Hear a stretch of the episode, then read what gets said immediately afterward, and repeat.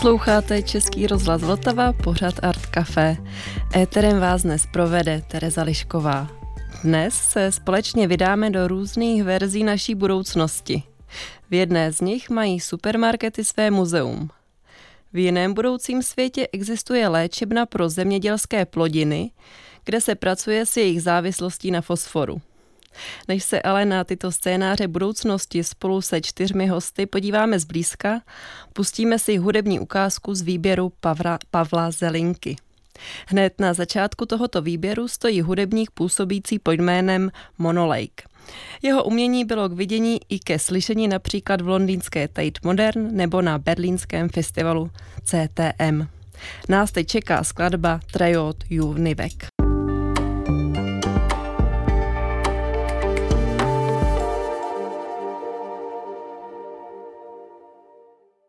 To byl hudebník Monolej, kterého můžete znát i pod jménem Robert Henke. S jeho osobou je spojený i vznik hudebního softwaru Ableton Live, který si oblíbili producenti taneční hudby, experimentátoři i audiovizuální tvůrci. U vzniku tohoto programu stál na počátku milénia právě Henke. A my se teď podíváme, kdo stál u vzniku projektu, které spekulují o naší budoucnosti a vedle toho také kriticky zkoumají naší přítomnost. Ve studiu se mnou sedí Michal Kučerák. Ahoj Michale. Ahoj, zdravím tě. Michal je kurátor festivalu Uroboros a také kurátor výstavního projektu Datamaze, který aktuálně přináší novou expozici s názvem Hybridní stav. Z Ústeckého rozhlasu je s námi ve spojení environmentální antropoložka Karolína Žižková. Karolína je spoluautorka projektu Fertilizer Rehab. Vítejte v Art Café, Karolíno. Dobrý den. A Karolína na projektu zpracovala spolu s biodesignérkou Hanou Komanovou. Ta se s námi spojila z Londýna. Dobrý podvečer, Hano. Dobrý podvečer. A přes Skype si budeme povídat i se čtvrtým hostem a tím je umělec a grafik vystupující pod jménem Riska. A právě on stojí za projektem Supermarket Museum. Vítejte na Vltavě. Dobrý podvečer. Než se obrátíme do vzdálené budoucnosti, tak na vás mám všechny stejnou společnou otázku. Víte, jak bude vypadat zítřek? Michale, začnu u tebe. A zítřek, eh, přiznám se, že jsem se ještě nedíval na předpověď počasí, ale Myslím si, že určitě se potkáme minimálně my dva a ještě několik pár lidí v Brně, kde proběhne konference Humane v podstatě o vztahu eh, společenských věd, umění a umělé inteligence. Takže určitě zítřek vidím v Brně. Mě trochu překvapilo, že víš i o tom, jak bude vypadat můj zítřek, ale je to tak. A jak je to u vás, Hano? Víte, jak bude vypadat zítřek? Hmm, pravdepodobne bude pršať, um, ale asi očakávam viac menej to isté ako dnes, takže nič velmi zaujímavé. tak to byla zpráva z Londýna, kde bude pravděpodobně stejně jako dnes pršet. Dnes prší i v Praze. A Karolíno, jak to vidíte ze severu Čech vy? Tak já mám v plánu se zítra vydat na Cínovec do Krušných hor a provést tam eh, studenty environmentálních studií z Brna po místech, kde by se mělo těžit litium, takže já doufám, že tam nebude sněžit, eh, když jsme už u toho počasí. a Risko, co víte o zítřku vy? Tak, jaderná válka pravděpodobně ještě nevypukne. Takže lidstvo pravděpodobně zítra ještě bude existovat, což pokládám za ambivalentní. tak to je naděje plné. Tak uh, myslím si, že všechny ty naše předpovědi nám můžou dodat uh, kus o optimismu do dalších hodin a dní. A my se v tuhle chvíli po ponoru do blízké budoucnosti zastavíme na konkrétním místě a tím konkrétním místem je výstava Datamaze s podtitulem Hybridní Eh, stav, která je do konce letošního roku k vidění v Centru současného umění eh, DOX. A právě v rámci této výstavy je k vidění i Riskův projekt Muzeum supermarketu. Michale, proč se rozhodl Muzeum supermarketu vystavit? Jakou zprávu přináší tato část výstavy? Eh, když jsem narazil na tady ten projekt, tak mi přišel strašně zajímavý v tom, jak, že spekuluje vlastně o tak samozřejmé věci, kterou vlastně my už skoro vůbec vlastně nemáme vlastně nemáme potřebu o ní nějakým způsobem pochybovat nebo uvažovat, co jsou ty supermarkety zač. Prostě jsou tam, jsou po ruce, je to samozřejmě nějaká samozřejmost. A Eh, to, to téma té výstavy, vlastně ten hybridní stav, jeho cílem je uvažovat o tom, kdy ta společnost je vlastně jako protkaná těma digitálníma technologiemi natolik vlastně, že už se nedá rozlišovat o tom, co ovlivňují a co neovlivňují. A speciálně u těch supermarketů v podstatě ty digitální technologie jsou vytížené maximálně v podstatě. Oni připomínají vlastně takové ty, eh, jsou spojené s těma skladama, které jsou samořízené. Zároveň máme strašně moc informací, na co naráží právě Riska o tom, jaké potraviny tam konzumujeme, jak jsou pro nás nebezpečné, nebo jak poškozují tu přírodu, jak poškozují ty organismy, ale nějak vlastně jsme vůči tomu imunní a ignorujeme vlastně tady ty fakty, fakta. A zároveň supermarkety jsou strašně skvělé v tom, nebo bohužel, jsou strašně skvělé v tom, že dokážou vytěžovat ty naše nákupní strategie a ty naše chtíče. A to je přesně pro mě ten, ten symbol té, té hybridní doby a přišlo mi skvěle, že Riska vlastně už tady tu etapu toho způsobu konzumu vlastně schovává do muzea v podstatě. Završuje ji. Završuje v muzeu v podstatě. tak jak jsi to Michale popsala, tak supermarket můžeme vnímat jako nějaký soubor technologií, které jsou integrované v jednom velkém systému, který nám slouží v dobrém asi, ale i eh, ve zlém.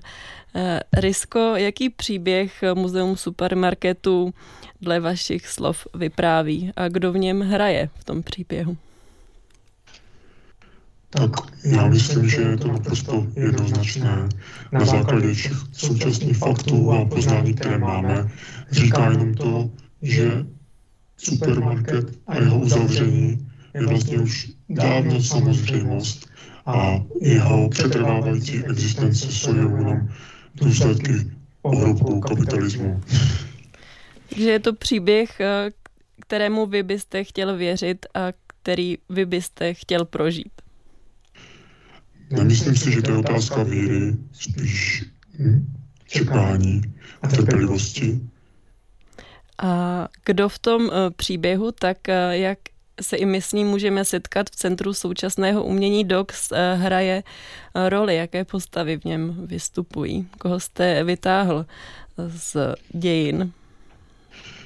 No, vlastně supermarkety, jejich zánik supermarketů vlastně inicioval Václav Klaus díky tomu, že ve, svě, ve svém seniorském věku konečně jeden ze supermarketů navštívil a zjistil, jak tragický je to zážitek. A na základě toho eh, vytvořil esej a podklad pro návrh zákona, eh, na základě kterého se v budoucnosti supermarkety schválily. Takže já bych rád vyzdvihl našeho budoucího hrdinu Václava Klause. Děkujeme. A já ještě dodám, že pro eh, naši posluchače z přítomnosti jsou eh, části této mise pana Klauze k dohledání i na vašem webu nebo v Centru současného umění DOX, kdy on opravdu promlouvá o svých zážitcích ze supermarketu a mm, dělí se s námi o svoji šokující zkušenost při nákupu jogurtu a dalšího zboží. A ještě zůstaneme u těch supermarketů. Součástí muzea supermarketů jsou i letáky. Jeden z nich inzeruje například výhodné pořízení eh, dětí. Na jaká další témata v těch letácích eh, narážíme, Risko? Dále si to můžeme všimnout například toho, že v supermarket muzeum je možné vidět, jak v minulosti bylo možné nakoupit eh, například 100 naprosto totožných jahod, anebo vybrat si s možností nákupu avokáda s příběhem, a to s variantami, které oběhlo jednou svět, třikrát svět, anebo osmkrát. A tyto letáky se tedy v té vaší budoucnosti našly jako nějaké artefakty, které se staly součástí to, sbírky muzea supermarketu? Ano, některé artefakty byly dokonce nalezeny již na archeologických nalezištích, ale některé um, zůstaly jako um, ve sbírkách sběratelů a fandů kapitalismu a supermarketů. A těmto bych taky rád poděkoval, protože díky jejich snaze se můžeme dnes podívat na to, jaký narast naši předkové zažívali. No, takže ve vašich očích jsou to o, doklady nějak eticky problematických strategií? Mm, ano, jsou to doklady mm, strategií, jaké supermarkety využívaly, uh, jak manipulovali s lidmi a jak dokázali uh, vytvořit a vymyslet a odprezentovat produkt, který ještě ani nepotřebujeme. Tak díky za tento vhled do budoucnosti, kde jedním, jednou z institucí je i Muzeum supermarketu. A my se teď podíváme do jiného místa, které také má v budoucnosti své eh, fiktivní eh, myhotavé místo a tím je léčebna pro zemědělské plodiny, eh, která má anglický název Fertilizer Rehab. A ta si pokládá základní otázku, jak budou rostliny a lidé reagovat na nedostupnost průmyslových hnojiv. Hano, obrátím se na vás. Proč jste se jako biodesignérka pustila do takového tématu spolu s antropoložkou Karolínou Žižkovou? Mm, my sme sa k tejto téme dostali cez uh, tému Meze rústu, ktorá bola daná Jihlavským IFLABom, ktorého sme boli súčasť. Um, a vlastne to je, to je publikácia rímskeho klubu, a, ktorá v 72. vyšla a prezentovala výsledky počítačovej simulácie exponenciálneho ekonomického rastu a aj populačného rastu s limitovanými zdrojmi.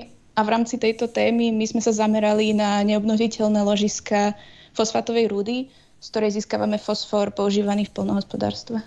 A vlastne v rámci toho sme vymysleli náš projekt, v ktorom riešime tieto, vlastne túto otázku, keďže um, v kontexte fosfatového zlomu, tzv. peak phosphorus, ke, ktorý je odhadovaný momentálne na 2030. Takže je to dosť urgentná téma a chceli sme ju vlastne nejako priestorovo zhmotniť. Um, a celkovo se o tom nějak víc rozprávat.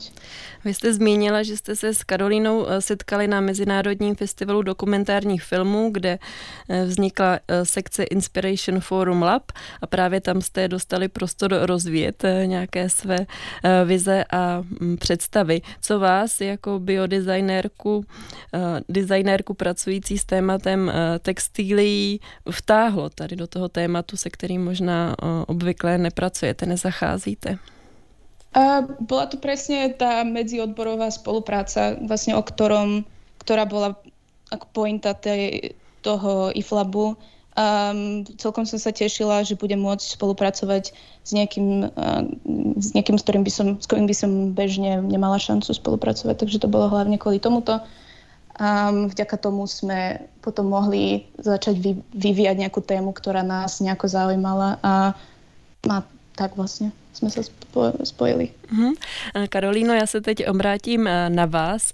Když se podíváme na léčebnu, kterou jste designovali, sněli jste o ní, navrhovali jste, li, navrhovali jste ji eh, více zblízka, tak jakou fiktivní službu byste nám mohli v rámci tohoto projektu nabídnout nebo našim, našim budoucím já v roce 2030? Tak vlastně ta instalace nastínuje dvě takové možné řešení, dvě možné vlastně reakce na nedostatek toho fosforu a jsou v ní zobrazený eh, experimenty eh, s vlastnostmi rostlin, protože my jsme vlastně eh, během toho výzkumu, který jsme k té instalaci dělali, tak jsme přišli na to, že současní kultivary používané v zemědělství nemají schopnost čerpat fosfor z půdy, což ale měli vlastně předtím, než byly jako geneticky upravený, vyšlechtěný tomu jakoby současnému stavu a zároveň tam eh, probíhají vlastně eh, pokusy eh, s destilací fosforu z moči, což je způsob, jakým byl fosfor poprvé izolován alchymistou jedním alchymistou v 17. století. Takže to jsou vlastně takové jako dvě, dvě možná řešení, ale myslím, že je to poměrně, necháváme to jako dost otevřený a nejsou to určitě jediná možná řešení té nedostupnosti fosforu. A jestli tomu dobře rozumím, tak jedno z těch ústředních témat, kolem kterého jste se pohybovali, se kterým jste pracovali, je právě ta závislost rostlin a nás, v taková vzájemná závislost na fosforu s tím, že ty rostliny už jsou tak spjaté s tím způsobem, jak my zacházíme s, s výrobou syntetických hnojiv, vůbec se zemědělstvím, že ten vztah je jako už tak uh, úzký, že oni už, oni už se bez nás uh, neobejdou.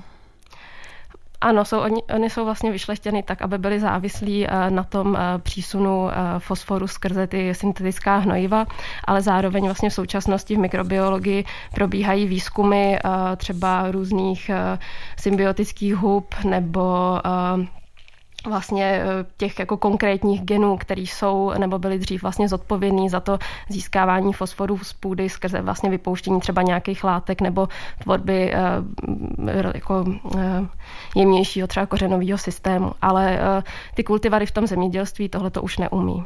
Mm, tak to taky uh, zase takové zviditelnění nějakého vztahu, který jsme v rámci našich civilizačních eh, vymožeností a cest eh, vytvořili a který možná můžeme v budoucnosti nebo už v přítomnosti revidovat a promýšlet eh, nějaké jiné další strategie. My se k oběma projektům i k výstavě Datamaze ještě vrátíme, dostaneme, ale v tuhle chvíli nás čeká další hudební ukázka a tu nám přinese americká pěvkyně a producentka Lyra Pramuk. I ona zkoumá vztah mezi technologií a humanitou, mezi námi a přírodou, hraje si s tekutými hranicemi genderu, vytváří svou vlastní mytologii. My si z její dva roky staré desky pustíme skladbu Gossip a půjde o skladbu z desky Fontin.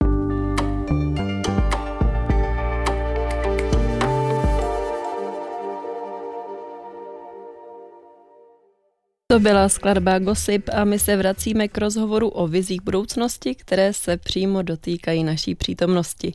Hostem Art Café je kurátor Michal Kučerák, environmentální antropoložka Karolína Žižková, biodesignérka Hanna Komanová a umělec Riska, náš hlas z budoucnosti. Michale, obrátím se na tebe. Proč skrze při, uh, komentovat přítomnost skrze absurdní spekulace, které směřují do budoucnosti? A podle mě je to strašně důležité vlastně dělat to tímhle způsobem. A my vlastně máme, máme strašně radí ty romantické fantazie nebo ty dystopické vize v podstatě, co se týče vlastně té, té, toho, fiktiv, toho fiktivního řádu, ve kterém žijeme. Ale uh, podle mě je dobré v tom fiktivním řádu takisto uchopovat takové konkrétní věci a skrz ně vlastně zkusit jako se dívat na tu současnost v podstatě a snažit se ji nějakým způsobem rozumět, ju rekonstruovat, no, někdo by řekl dekonstruovat v podstatě a, to je podle mě strašně jako, jako klíčové v podstatě. Otevírá ti to takový nový pol toho myšlení. Mm-hmm, něco rozdělíme na částky a pak je zase třeba v nějakém jiném řádu složíme a vidíme tu realitu trošku jinak. Hano, jakou roli hraje v tom vašem eh, projektu, kde spekulujete o jiném možném pěstování zemědělských plodin eh, věda, vědecké poznání? K čemu se vám takové vědecké poznání hodí? Mm, ono to je vlastne jeden zo spôsobov, ako nazerať na ten problém, um, pretože dá, cez toho sa dá hľadať, dajú sa hľadať nejaké riešenia. Ono len asi je dôležité potom aj pozerať sa na, cez, vlastne na ten problém cez iné perspektívy, ako kvázi viac skôr nevedecké. V tom projekte sme sa snažili um, mať aj jedno, aj druhé, vlastne miešať napríklad alchemiu a uh, syntetickú biológiu a hľadať tú nejakú šedú zónu, ktorá je medzi tým. Karolíno, jak se vám v tomto terénu, kde se potkávají různé eh, typy, druhy poznání, různé metody, eh, pracovalo jako antropoložce?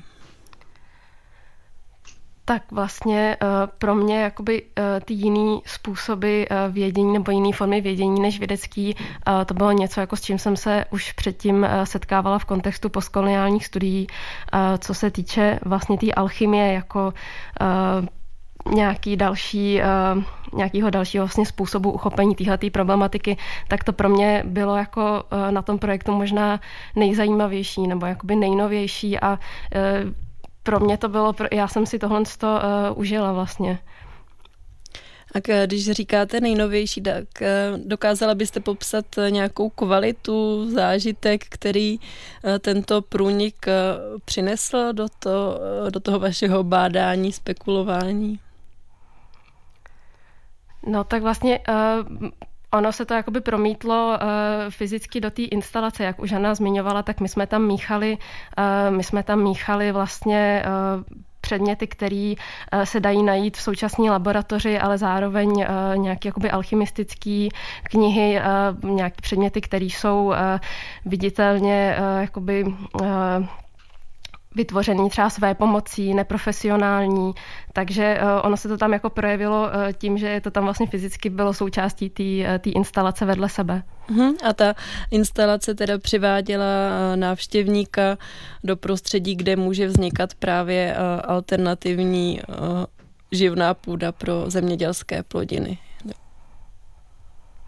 Je to to, bylo to to, co ta instalace měla dělat?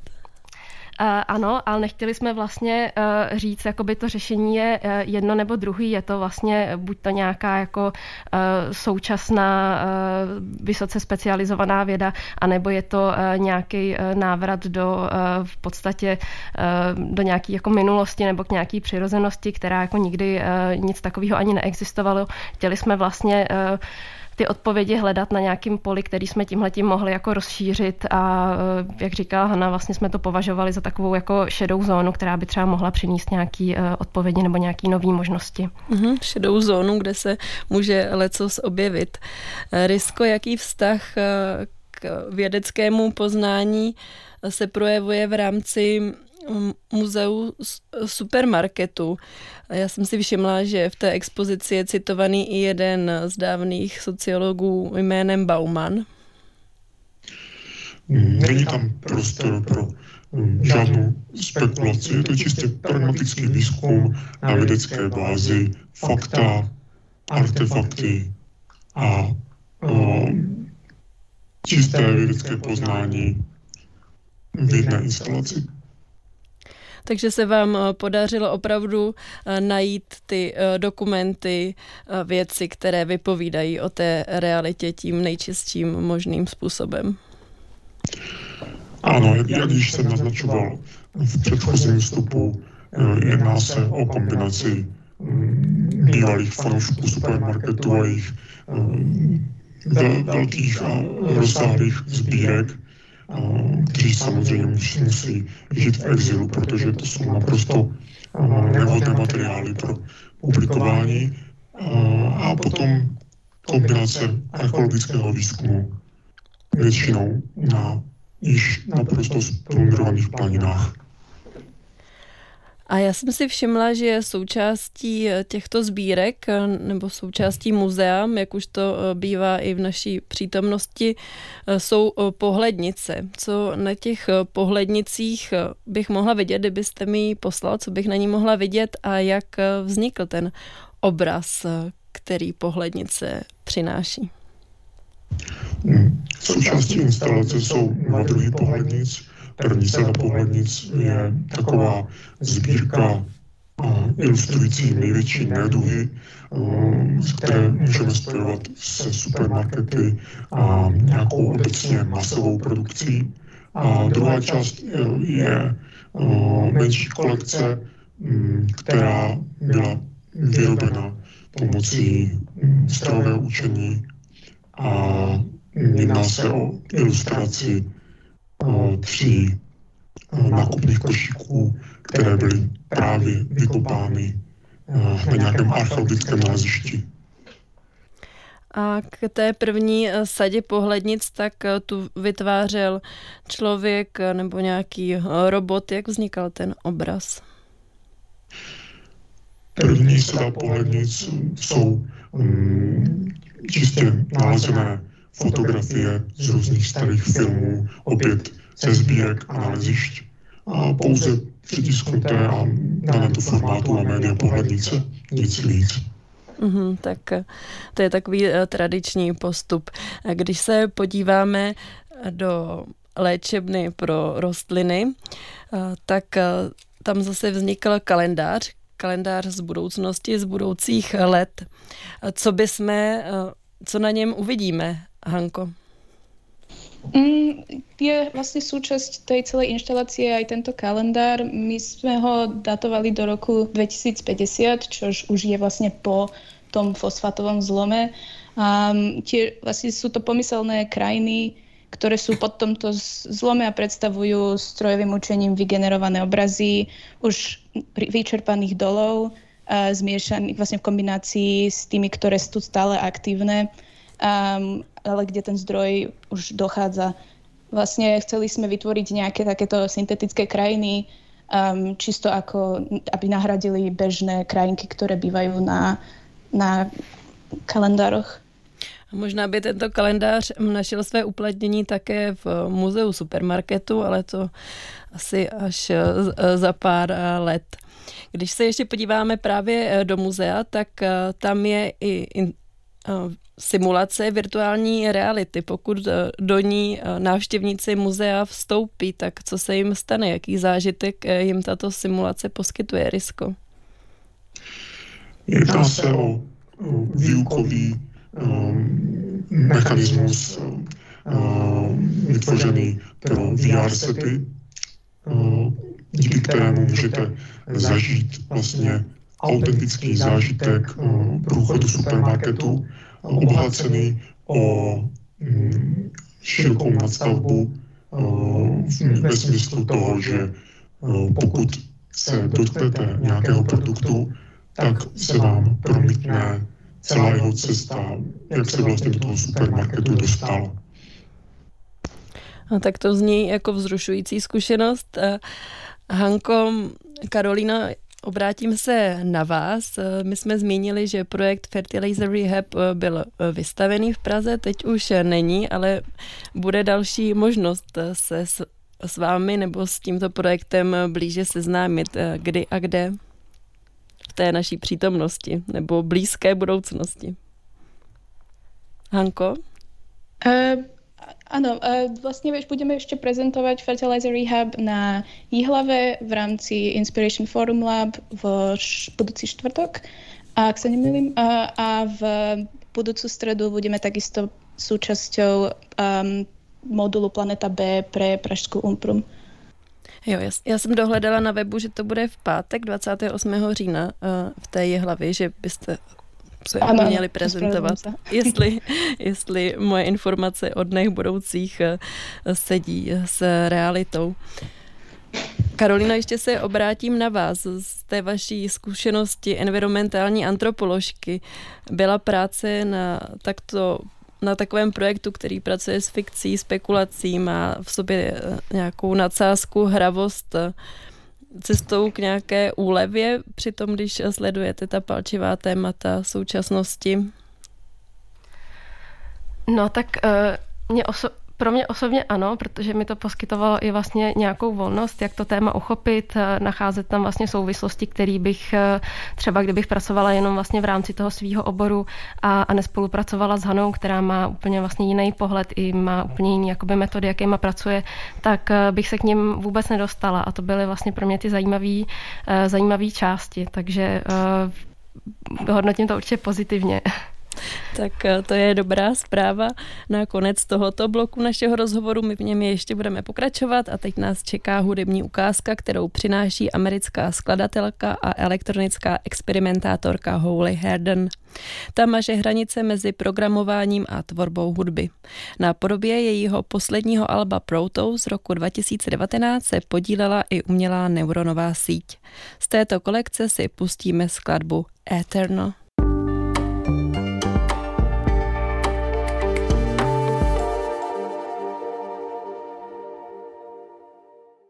Tak zní věčnost podání hudebního experimentu Holy Herden.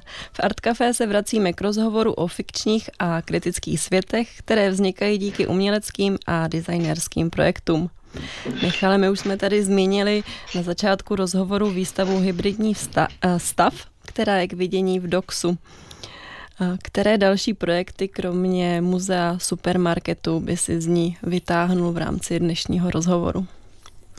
A tu výstavu vlastně tvoří kromě dvou takových jako instalací. Jsou to tři umělecké projekty, kromě Rysky.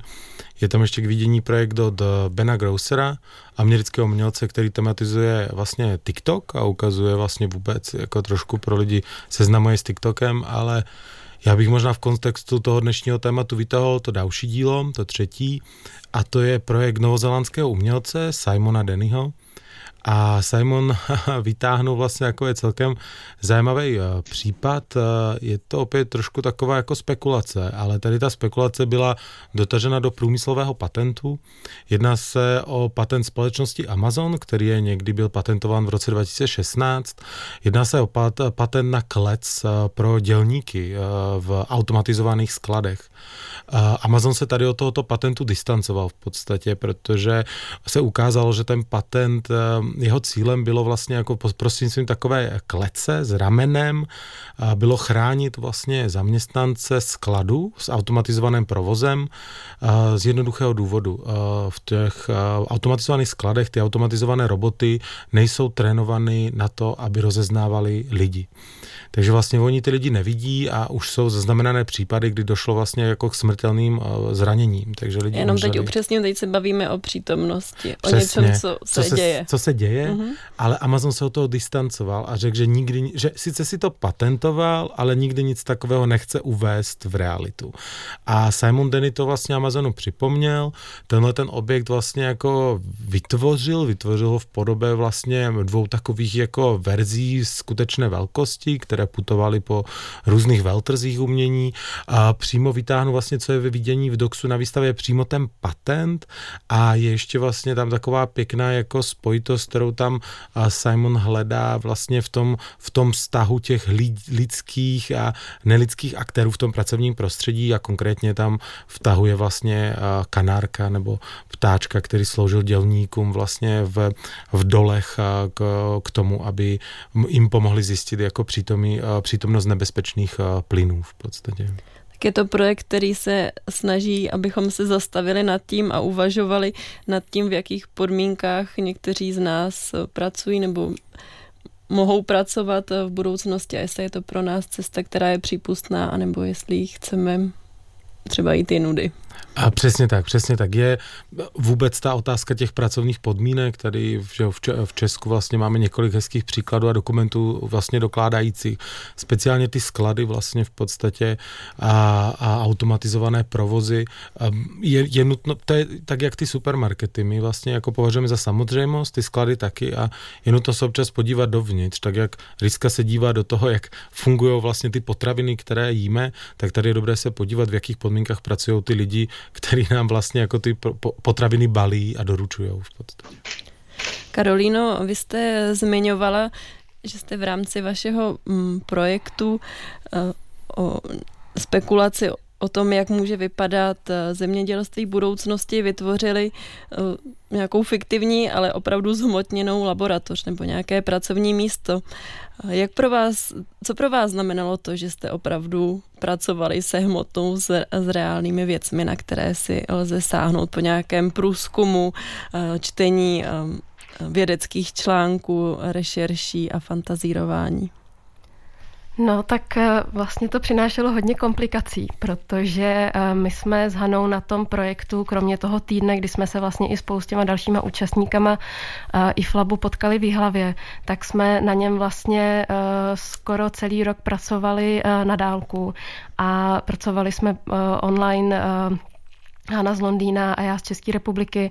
A setkali jsme se vlastně jenom na týden v Ústí, kdy jsme dávali tu laboratoř reálně dohromady uh, u mě na bytě. Takže uh, mělo to jako spoustu těchto těch jako praktických, eh, nebylo to úplně praktický rozhodnutí a, a přinášelo to tyhle ty komplikace a zároveň vlastně bylo eh, poměrně složitý eh, všechny ty věci, které jsme vyrešeršovali, potom vlastně přetavit do něčeho, co bychom do té laboratoře mohli umístit, jako vytvořit nějakou jako vizuální zkratku nebo prostě nějakým způsobem, jak jste říkala, jako zmotnit, zmotnit vlastně ty studie nebo ty poznatky, kterých jsme potom měli uh, nakonec vlastně strašně moc a potřebovali jsme je předat nějakou jako srozumitelnou formou, která ještě byla vlastně omezená tím uh, tou formou té instalace a, a taky v těch ekologistických, mm, nevím, jak to Otázek. říct, ale ano. Hano, jak jste tady to přetavování myšlenek do konkrétních artefaktů, konkrétních věcí prožívala vy? Co vám to přinášelo nebo možná bralo?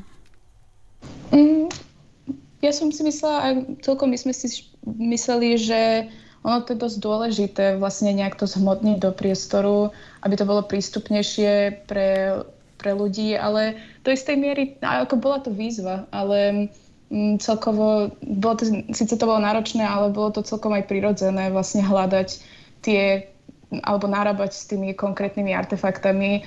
Um, my sme chceli vlastne, aby celá tá inštalácia mala taký, taký amatérsky alebo taký DIY pocit, že to je vlastne nejaký neoficiálny servis, ktorý je v budúcnosti, tak sme si to chceli vyskúšať. Um, hľadali sme veci, ktoré sú dostupné do istej miery, niektoré menej trošičku, hlavne čo sa týka veci, ktoré sme chceli znázorniť, ako tú alchymiu a takéto nejaké destilačné kolóny, ale inak, um, inak to sme chceli konkrétne hľadať veci, ktoré ľudia vedia rozpoznať, ale chceli sme ich dať do toho kontextu, ktorý hej, ktorý vlastne tá, tá, tá laboratória. Um, myslím si, že, že to bolo vlastně náročné, ale bylo to důležité.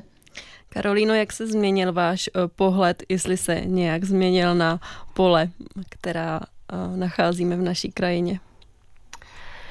On se tím projektem příliš nezměnil, protože já jsem eh, se už předtím eh, zabývala eh, tématem půdy a zemědělství, takže zrovna v tomhle ohledu tam jako tolik tolik novýho nebylo, že by to změnilo můj dosavadní pohled, ale jak jsem říkala, tak pro mě tam byly spíš třeba ty nové věci, které se týkaly té alchymie nebo té historie a potom pár nějakých detailů, ale už to bylo vlastně něco, čemu jsem se věnovala trochu předtím. Hano, vy vidíte pole dnes jinak? Nejak zásadne nie. Ako keď sa pozriem na nejaké monokultúrne polia, tak vždycky ma napadlo, že to sú proste monokultúry, ale viac menej som si nebola vedomá, do akej, do akej miery sú tie plodiny totálne nesebestačné. Že to je celkom nový, uh, nová perspektíva. Uh-huh, že to sú uh, armády nebo zhluky rostlin, které vyžadují naší pozornost a naší péči. Hmm. Eh, Risko, když se podíváme spolu s vámi do budoucnosti, eh, tak eh, by mě zajímalo, jak si obstaráváte jídlo, pokud tedy jíte, když supermarkety neexistují. Někteří lidé používají čistě um, uměle vytvořené jídlo, ale ideální stav je samozřejmě pěstování v malých komunitách udržitelných o několika desítkách lidí a samozřejmě stylem nějakého obnovitelného zemědělství. A máte zprávy o tom, zda se uh, uchytil projekt, uh, který popisovala Hanna a Karolína, který umožňuje alternativní uh, vyrábění syntetických hnojiv? Zatím jsem o tom neslyšel. Tak možná můžete zapátrat a třeba si zjistí, že tato cesta byla schůdná a nosná. Michale, obrátím se ještě na tebe. Nám v závěru Art Cafe bude znít skladba od umělce, který se říká Hexorcismus. Je to mexický zvukový umělec, který letos přijal pozvání i do Prahy. Vy jste ho pozvali jako tým kurátorů festivalu Uroboros. Proč jste vybrali právě jeho? Jaká je ta jeho zpráva, kterou nese? Tak uh, Exorcismos je mexický umělec, který momentálně žije v Berlíně a je zajímavý tím, že se zajímá o to, jak ty nejnovější technologie, teda to, co už zmiňoval dneska Riska, to jsou ty technologie toho strojového učení neboli uh, té umělé inteligence, vlastně jak fungují v napolité hudby v podstatě, jakým způsobem ty nástroje můžou muzikanti vlastně používat jako nové hudební nástroje, že nedívat se na tu umělou inteligenci pouze jako na samoříditelná vozidla nebo prostě na nějaké jako uh, systémy uh, profilování a nákupních strategií a doporučování produktů v e-shopech, ale skutečně jako na kreativní nástroj vlastně hudební produkce a skrz to vlastně on zároveň tím, že to používá nejenom na tu syntézu zvuku, ale takisto obraz obrazu, tak zároveň tím, že je Mexičan, tak se vrací do nějaké své historie a mytologie mexické a reinterpretuje vlastně ten, ten, ten svůj původ a ty symboly, které tam vlastně jako kdyby nachází v spolupráci s tou umělou inteligencí. Takže je tam jednoznačně ta spolupráce, kterou vlastně iniciuje. A mnoha, mnoho vrstev, ve kterých můžeme číst ušima. Naše Art Café je u konce. Na Vltavě jste dnes slyšeli Hanu Komanovou. Díky, Hanu. Děkuji za pozorně. Ve, spoj- ve spojení s námi byla také Karolína Žižková. Díky i vám, Karolíno. Děkuju. Z budoucnosti se k nám připojil umělec Riska. I vám děkuji a naslyšenou. Děkuji za pozvání. A ve studiu se mnou byl uh, Michal Kučerák. Díky, že jsi přišel. A taky děkuji za pozvání a hezký večer. Tematickou hudbu, která nás dnes provázela, provázela vybíral hudební dramaturg Pavel Zelinka. A do jeho výběru šáhneme i na závěr a čeká nás tam již zmíněný hexorcismus, který začátkem října představil své futuristické uh, hudební sety právě v pražských kasárnách Karlín, kam přijel se svým setem v rámci festivalu Uroboros. Ukázku z jeho sonického světa si představíme právě teď. Loučí se s vámi Tereza Lišková.